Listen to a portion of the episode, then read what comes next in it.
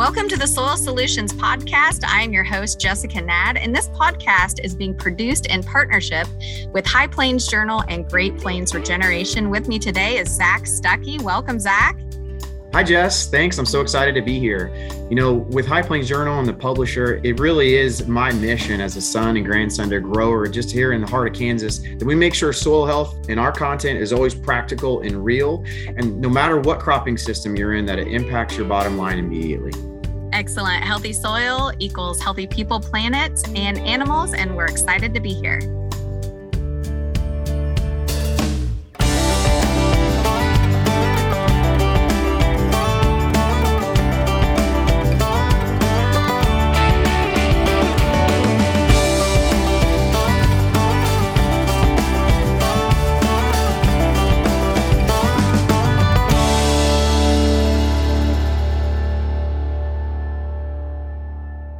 All right, welcome back to the Soil Solutions Podcast. I'm your host, Jessica Nad, and today I am pleased to be joined by Dr. Erin Silva. How are you doing today, Erin? I'm doing great. Thank you for having me on. All right, so Dr. Silva is an associate professor in the plant pathology department at the University of Wisconsin Madison.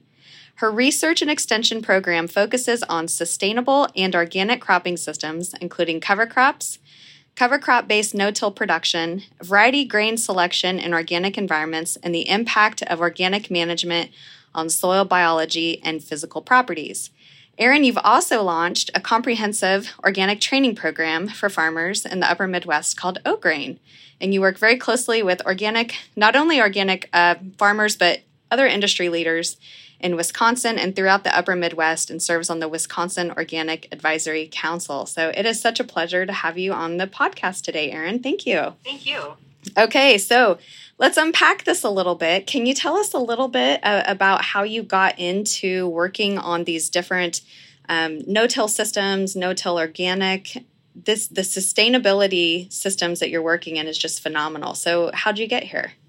Sure. Um, uh, really my interest at looking at cover crops and how to maintain our soil resources began back in uh, around 2003, 2004. My first position after getting my uh, PhD was with New Mexico State University. So I was down in the desert region, um, right down by the Mexican border. And the systems there were profoundly different than the systems I work in now in the upper Midwest. They were uh, primarily irrigated systems, um, arid cropping systems. Um, and because of the uh, issues with water and irrigation, uh, this, the soil was often left bare um, if there wasn't a cash crop being produced. So, as I had the opportunity to drive across New Mexico and visit farms, one of the things that struck me was um, the, the, visible soil loss at certain times, with wind uh, just causing soil to blow across the road, um, dust storms, and you could really profoundly see um, the the impact of the, the way that crops are being produced on our ability to maintain our soil resources. And down in New Mexico, I was actually working with vegetable crops and, and not with grain crops. Um, but as I was looking at, you know, what can we do differently to maintain these soil resources but still produce high quality productive vegetable crops, I ran across some research that is essentially cover crop based no till, but for vegetable crops, um, where a researcher out of West Virginia, Ron Morse, had used killed cover crops um, as mulches uh, to not only suppress weeds and reduce herbicide use, but to maintain soil resources and keep the soil in place. So that was really my, my inspiration for starting to pursue the cover crop based no till research that I'm still doing today. Was that like a chop and drop? Is that what they were doing on the uh, the vegetable? Um, just kind of you know either pulling some of the, the, the weeds and then just leaving the, leaving them there around the vegetables as like a, a composted way to cover the soil? No no it was very similar to the work we're doing now with organic no-till soybeans where we were growing um, different cover crops either cover crops that were surviving throughout the winter like our winter annual cereal grains like cereal rye or down in new mexico we were also using um, uh, uh, winter um, winter killed cover crops as well, like sorghum Sudan grass. And just like we're doing now with our um, organic no-till soybean systems, we were either mowing or roller crimping those cover crops, um, or letting those cover crops winter kill and directly seeding our vegetable transplants right into the, that killed mulch. See, that's the process I want to talk about because on the podcast right before this one, we had Rick Clark talking about his 7,000 acre organic no till system. And to, to some folks that maybe don't have uh, the background on organic no till, it's a pretty advanced system that Rick talked about. But really, it's a system that more people can achieve than what they realize. So, can you walk us through what this organic no-till uh, cover crop, or even even just what what does it mean to be no-till with cover crops, and then how do you keep advancing the system? Yeah, and I, I have to admit, I really um, incredibly admire what Rick is doing on his farm. Um, it's amazing what he's been able to accomplish, but this is still really a high risk system. And I would uh, at this point say that to achieve a zero tillage, complete no-till organic grain system is is um, I know Rick's doing it, but I would I would be real nervous to see farmers um, you know try to go um, you know full full bore in that direction. There are certain phases of the organic grain rotation that we can be very, very successful in limiting the amount of soil disturbance, and that's particularly the soybean phase of the rotation. And even in Wisconsin, where we have a pretty short growing season, um, there's ways that we can strategically sequence crops where we can, uh, through the use of, of killed um, cereal grains, mechanically terminated cereal grains such as cereal rye, eliminate the need for uh, mechanical cultivation. But the complete zero till organic system. It's something that we're still working really, really hard on, uh, but it, it is extremely, extremely difficult to um, strategically be able to sequence the, the crops and the cover crops together and have the right tools, both with mowers and, and roller crimpers, to, to suppress those cover crops in a way that it's not impacting our cash crops but yet still being able to um, limit weed growth as well as cover crop growth. Yeah, and I think that's the the core of a lot of what you're doing is just being able to get out there and trial some of these different systems to be able then to give that education and that outreach to the producers that need it. Over the years, have you seen that increase? Or do farmers have more? Um, is it more accessible the, this information?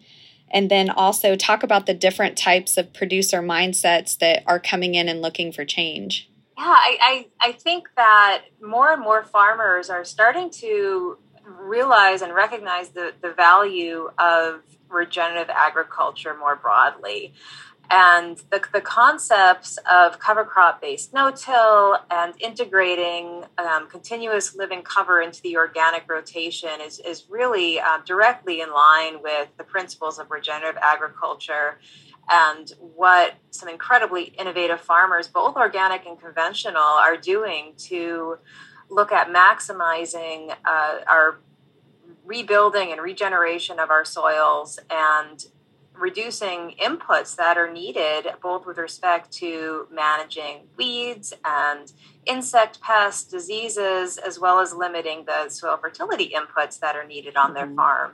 So it's it's been incredible over the past several years to to see the rise in regenerative agriculture and to uh, see the, the innovation that's going out on farms and the networks that are developing for farmers to be able to share those experiences with each other. Um, there still is a lot that needs to be learned, um, and that's where you know, the innovation that's happening on farms and at different nonprofits, as well as the universities, uh, to keep that communication going and share experiences and learn from each other is really critical. Yeah. Do you see this growing season is unlike any we've ever had. And and you know when you're in agriculture no season is the same. You know every every growing season is different but it does feel like there's an increased pressure for producers to be able to understand their systems better because of the wild and crazy markets and the input costs that you're seeing. Do you see producers coming from the conventional mindset is it easier for them to to shift over to this regenerative mindset and then eventually go to organic? Or how does that usually play out in your experience? Yeah I, have seen it play out in several different ways. Um, oftentimes at least in my experiences the, the farmers that are leaders in the regenerative ag movement have often been early adopters generally with respect to sustainable agriculture and, and soil stewardship. So many of those farmers have been long term no tillers yeah. um, in the conventional world. And as they've adopted no till practices and layered on different um, sustainable practices beyond strict no till, such as adding crop diversity into their rotation, and particularly the addition of cover crops, um, you know, that's where they've they've really um, you know seeing the benefits of more of a systems based regenerative agriculture type um, approach. So, uh, they're um, the, as we look at the transition to organic, though, um, because organic, it does rely um, to a certain extent on soil disturbance for weed management. Um, as I mentioned, to, to go to a complete zero till organic system at this point, I I am still confident. Um, within the next um, decade or two, we're going to continue to make uh, incredible headway to getting there. Um, not only from the agronomic perspective, but also from the equipment perspective and from the genetic perspective, both from the, the cover crops and the cash crops that we're growing. But to get to a complete zero till organic system at this point um, is, is, is very, very challenging, if not impossible. Uh, so farmers that are um, you're really at the cutting edge of regenerative agriculture thinking about going organic um, in my experience that's the biggest hurdle mm-hmm. is um, giving up that no-till system and if they're going to organic having to do some soil disturbance after many decades oftentimes of, of having a no-till operation. So do you think that the you know a healthy thriving biological system is there a certain threshold of disturbance that the soil might be able to tolerate? Or is that an unknown at this point? Yeah and i think as as um, you know much within our, our agricultural systems it's really context dependent regionally um, dependent and even looking you know within a certain region I think there can be differences depending on you know, where there's the greatest risk, uh, depending on environmental factors or weather factors, which are continually changing too from year to year. I know last year in Wisconsin, we were experiencing a drought at this point in the growing season, and, and this year we've had um, adequate rain. I don't think I'd say excessive rain, but we've had a good amount of rainfall. So every year is, is a bit different. Um, but in terms of um, you know, can the system withstand some soil disturbance? In term, it really I think depends on what um, what are the risk factors. Um, so, in terms of soil biology or soil structure, um, and, and, certainly all tillage is not created equal as well. Mm-hmm. I mean, there's different sorts of tillage, um, different sorts of uh, depth and speed and, and uh, implements that you're using. But from what I've seen from long term studies, that the system can recover from soil disturbance events, particularly if they're managed in a regenerative way, where we are very deliberately and purposefully coming back and taking care of those soil microbes. And, and oftentimes that's through the use of diverse cover crops. Um, through feeding those microbes, um, through um, you know limiting um, other types of disturbances, including chemical disturbances. But the, the, the soil environment can bounce back, as well as you know as we're looking at developing resilient systems, elements of soil structure can bounce back as well. Uh, but but certainly uh, exposing the soil, depending on um, heavy rains or wind, or whether you're uh, farming on a hillside. Um, opening up that soil can expose uh, you know, that that soil surface to soil loss through either wind or water erosion. Uh, but again, there's ways to be very strategic and deliberate about when you're applying tillage and then how you're able to maybe come back right in and plant a cover crop um, and manage that system in a way where that those windows of risk are, are limited. I love that the the windows of risk and you know that's key we're definitely in a, a place based people I, I know that farmers understand this but agriculture and the decisions you make it, it can be field by field on an entire operation. And so it's place based and it's understanding like you said the confidence of risk. I absolutely love that. So you know here in the yeah.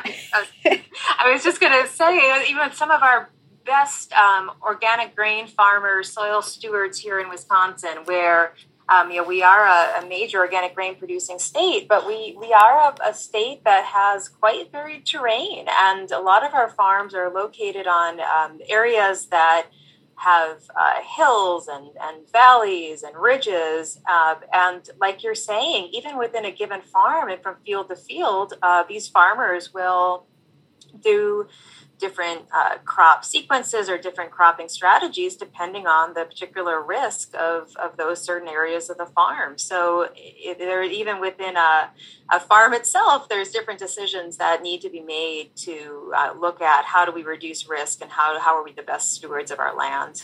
Oh, absolutely. We see that, uh, you know, we produce Soil Health U every single year in Salina, Kansas. And even in the state of Kansas, I always try to make sure that I note who's from Eastern Kansas, what speakers are from Western Kansas, because there's such a significance in the different types of, of cropping. And a lot of it has to do with precipitation and soil type there, and, and, you know, all of these other markets also plays a big role in how we crop. And so I love to hear that, that story about that. So also in the high plains, um, you were talking about the future looks like. You think that producers will be will have the confidence and that our universities will be able to back up the research on um, reducing tillage eliminating tillage. And living in kansas we know about dust storms. We know about um, there was a significant dust storm just a couple weeks ago. Uh, my son was playing baseball and it was to the point where i was sitting in the stands and i couldn't see the kiddos in the outfield um, because the dust was so bad. And I'm also looking at my other kids that that had got we had all gotten sick after that baseball tournament for a lot of reasons, but the dust had a lot to do with it. As you look at this conventional, regenerative, organic, if you just look at farming in general, how urgent is keeping the soil in place? It is extremely urgent. I think that is a really a, a, unrecognized crisis that we are facing as a nation with respect to food security is the extent of soil loss that is happening on our farms, um, and the need to you know quickly change the way that we're managing how we're producing our food to put the focus on our soils and look at the, the, the longer term impacts, uh, not only with respect to uh, managing our land and, and, stewarding our land, but also how that relates to how we view success on farms and how that relates to economics. And I think that's something that Rick talks about, Rick Clark, um, quite eloquently in his presentations. And oftentimes I know he gets asked about yield in his system, and he often um, kind of turns that conversation and instead of focusing on yield is is looking at how his system is reducing his need for inputs how it's stabilizing his yield and how it's affecting the overall economics um, and profitability of his farm. Instead of focusing on that yield number. And I, I think that this a mindset that needs to be adopted more widely across our agricultural community is is not focusing so strictly on the annual uh, yield of the crop, but instead looking at uh, the the economic impacts of what what is going to happen if we don't maintain our soil? And then with our practices that do maintain our soil how that provides other benefits. So even if we, we do see some um, degree of, of, of, lower yields with some of these systems we are paying less in fertility inputs we have less disease incidence. Uh, we may be able to limit our insecticide application. So, really viewing that system more holistically um, and then seeing the benefits over the long term versus just focusing on the short term um, annual outcomes. Yeah, and I was actually doing my homework earlier today and I had listened to another podcast you were on and that they had asked about some of the criticisms in organic systems is that it can't feed the world because of the yields. And you this had been a couple years ago but i just wanted to follow up on that. It seems to me like the research is suggesting that we can still produce adequate food um, for the purpose of, of what it's intended for. So how would you address that question right now of feeding the world? Yeah and that again is is uh, certainly context dependent yeah regionally dependent. But if from a lot of the long term data that, that we've seen um, coming out of research trials at various land grant universities, organic agriculture can be extremely productive. And I, from our trial at the University of Wisconsin Madison, that's looked at long term organic management um, side by side with conventional management of corn and, and soybeans, uh, as well as alfalfa, we see that the yields can be quite competitive and in most cases uh, reaching about 95% of conventional yields. Uh, certainly, there there can be more challenging situations depending on the weather, and uh, being able to accomplish timely weed management in wet years is one of the main drivers of seeing decreased yields in organic. So that weed management component is is really a key piece to be able to address. Um, effectively to be able to maintain these competitive yields in organic grain systems. But that's where these uh, cover crop based no till and regenerative systems really offer an alternative way of, of managing organic grain fields that decrease the reliance on mechanical cultivation, which which really can be a, a, weak link with respect to maintaining high yields in organic production systems. Yeah, and that's so funny because I just asked a question that put us right back into this fixed box. You know, whether it's about the yield, whether it's about and and really what we're talking about in these systems, uh, organic, regenerative, anything that's systems based that is having us think about agroecology is there's no one single lever that is going to, you know, I don't, you know, prop the system up and say, okay, this is it. This is exactly what we're going to do. It's everything working together. And so if we're just focused on yield and we're we're decimating our soil resource, we're not going to have years of yield versus bushels of yield per a single season. We've got to be thinking in an infinite mindset um, to be able to have this longevity in agriculture. So that sounds pretty urgent from from the work you're doing as well.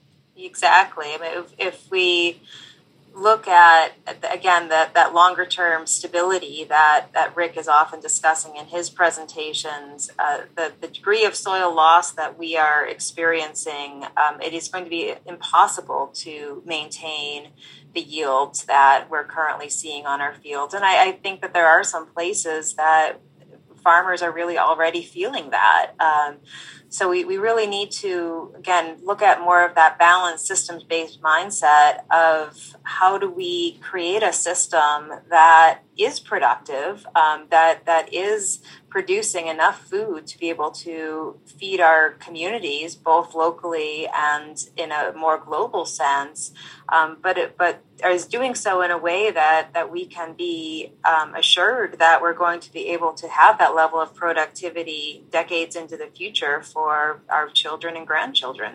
Absolutely. Do you think that we have thought that soil is a renewable resource and that maybe it's it's not in that same context, um, what I'm trying to spit out here is that for a long time, agriculture has just felt like soil is just the medium, you know, input in, input out. But really, what it is, is it's the complete life of of the planet, you know, and we need to be protecting that soil resource. And I think that is something that the regenerative ag movement has really um, been extremely successful bringing forward is that recognition, like you're saying, that that the soil is not just a, um, a matrix for plant roots to be supported, but it's a living ecosystem that is extremely complex. I mean, there's interactions that are occurring um, underground uh, between the plants and soil biology and the soil biology and the, the soil environment um, and nutrient cycling and disease suppression that we are just starting to scratch the surface on understanding. Um, and I, I, agree. I think that there was, um, and I, I, can't say it was necessarily a, a ignorance per se, but I, I, think a lack of recognition. And, and I would extend this also to the research community of how vital uh, that soil biology and, and soil ecological community really was to the continued productivity of these systems. That it's not as simple as being able to replace nutrients through NP and K, whether they be honestly synthetic or organic sources. We really need to look at how do we feed that soil biology through our management, through the additions of carbon, um, and through the additions of you know, diverse uh, feedstocks back into the soil to support those soil microbial communities and create a more regenerative, resilient system that is less reliant on outside inputs.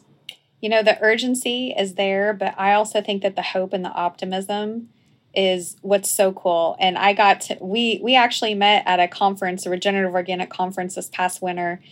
I've never been to a better conference of and it just because that was the title of it, I would say most of the all of the producers in the room were conventional producers that that had this understanding of what you just talked about and said, "Okay, I'm going to figure out, I'm going to learn, I'm going to um, make connections to other people in my community, find find the crazy guy two counties down that's doing something different and figure out what he's doing.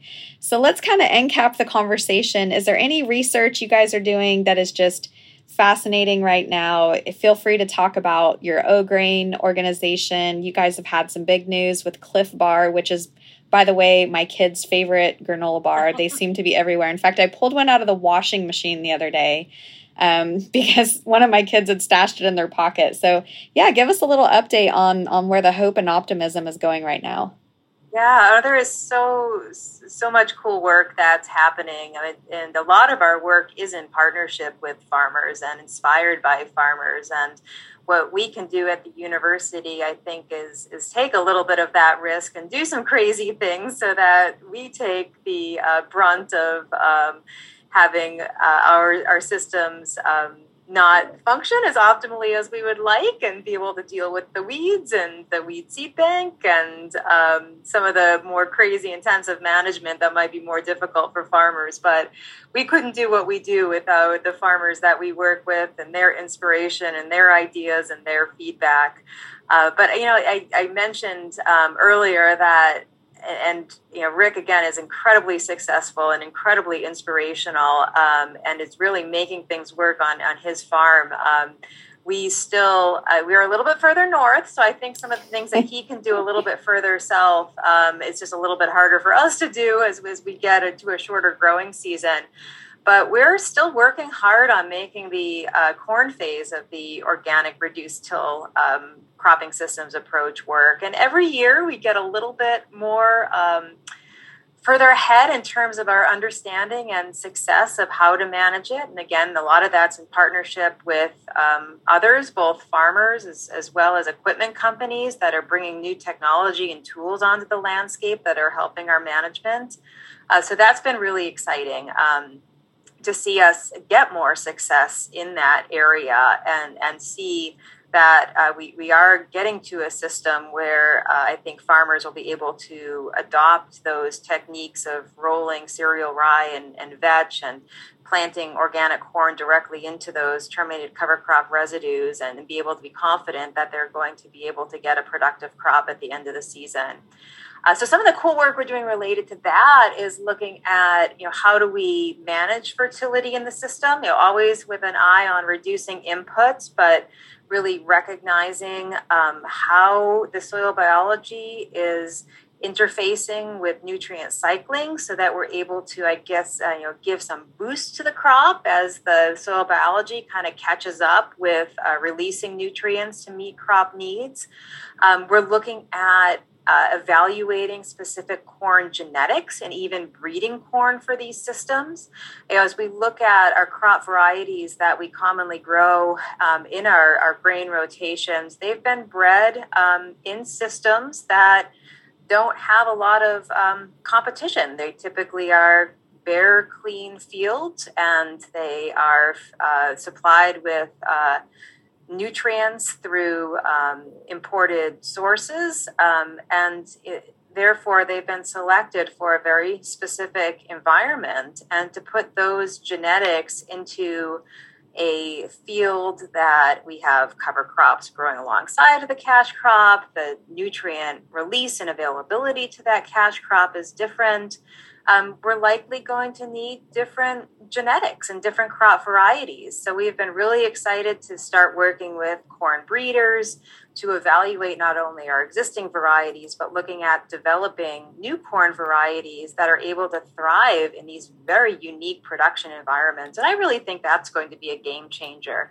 I think we do have the tools out there. Um, we, but we really need the the will and the innovation and these extensive partnerships between mm-hmm. farmers and researchers and industry and uh, crop breeders um, to be able to to make these systems a reality. I I think that's phenomenal, and I think that I love that you're able to do the research, and and now you're to a point where you guys are also going to be able to facilitate the education and outreach um, from your research. So it's really coming along nicely. Yeah, and that you mentioned um, our uh, our uh, relationship or our um, benefiting from these industry uh, partnerships and uh, the, the partnership um, with uh, Clif Bar. Clif Bar awarded University of Wisconsin Madison an endowed chair in organic agriculture and outreach. And that really was a recognition of the work that UW Madison has done, um, not only the OGrain program, but a lot of my colleagues uh, across the college and the division of extension working with organic farmers and, and working to develop these participatory models where the, the research that we're doing is, is not uh, coming from the, the university directly, but is, is really a direct uh, product of these partnerships with farmers mm-hmm. and other organic industry players to to work together to create research to be able to implement that research and then be able to extend that research to farmer communities to see that adopted well and add on the the consumer knowledgeability to the whole mm-hmm. equation and that really fuels a lot um, right now too and i think two years ago if you had if you had talked about major disruptions in supply chain um, even topics like nutrient density were still there's still kind of some woo behind that, but boy, things have advanced in the last two years, and I, I'm just I'm I want to honor and give you total appreciation for the work that you've been doing for a number of decades, and and just keep up the good work. If you're available, we'd love to have you come to Soil Health U in Salina and maybe break down a little bit more of these systems and help producers with the the strategy and the tactics that they need to you know bring that soil back into high function. I love getting out around the country and talking to farmers about soil health and integrating cover crops and regenerative ag practices within their cropping systems. And I swear I learn as much from the yeah. farmers on these travels and talks that I feel like I can provide to to my audiences. It's always a great experience to, oh, perfect. to learn from everyone across the country. Well, and maybe maybe Kansas in January that might be a heat wave compared to to what you guys are getting. So pack your bags accordingly. All right, Erin, thank you so much for joining the podcast today. Fascinating discussion, and we look forward to following up with you soon. Thank you. Appreciate you joining us today. And for more soil health information from High Plains Journal, please sign up. Hit the subscribe button at the bottom of the page. I look forward to growing together.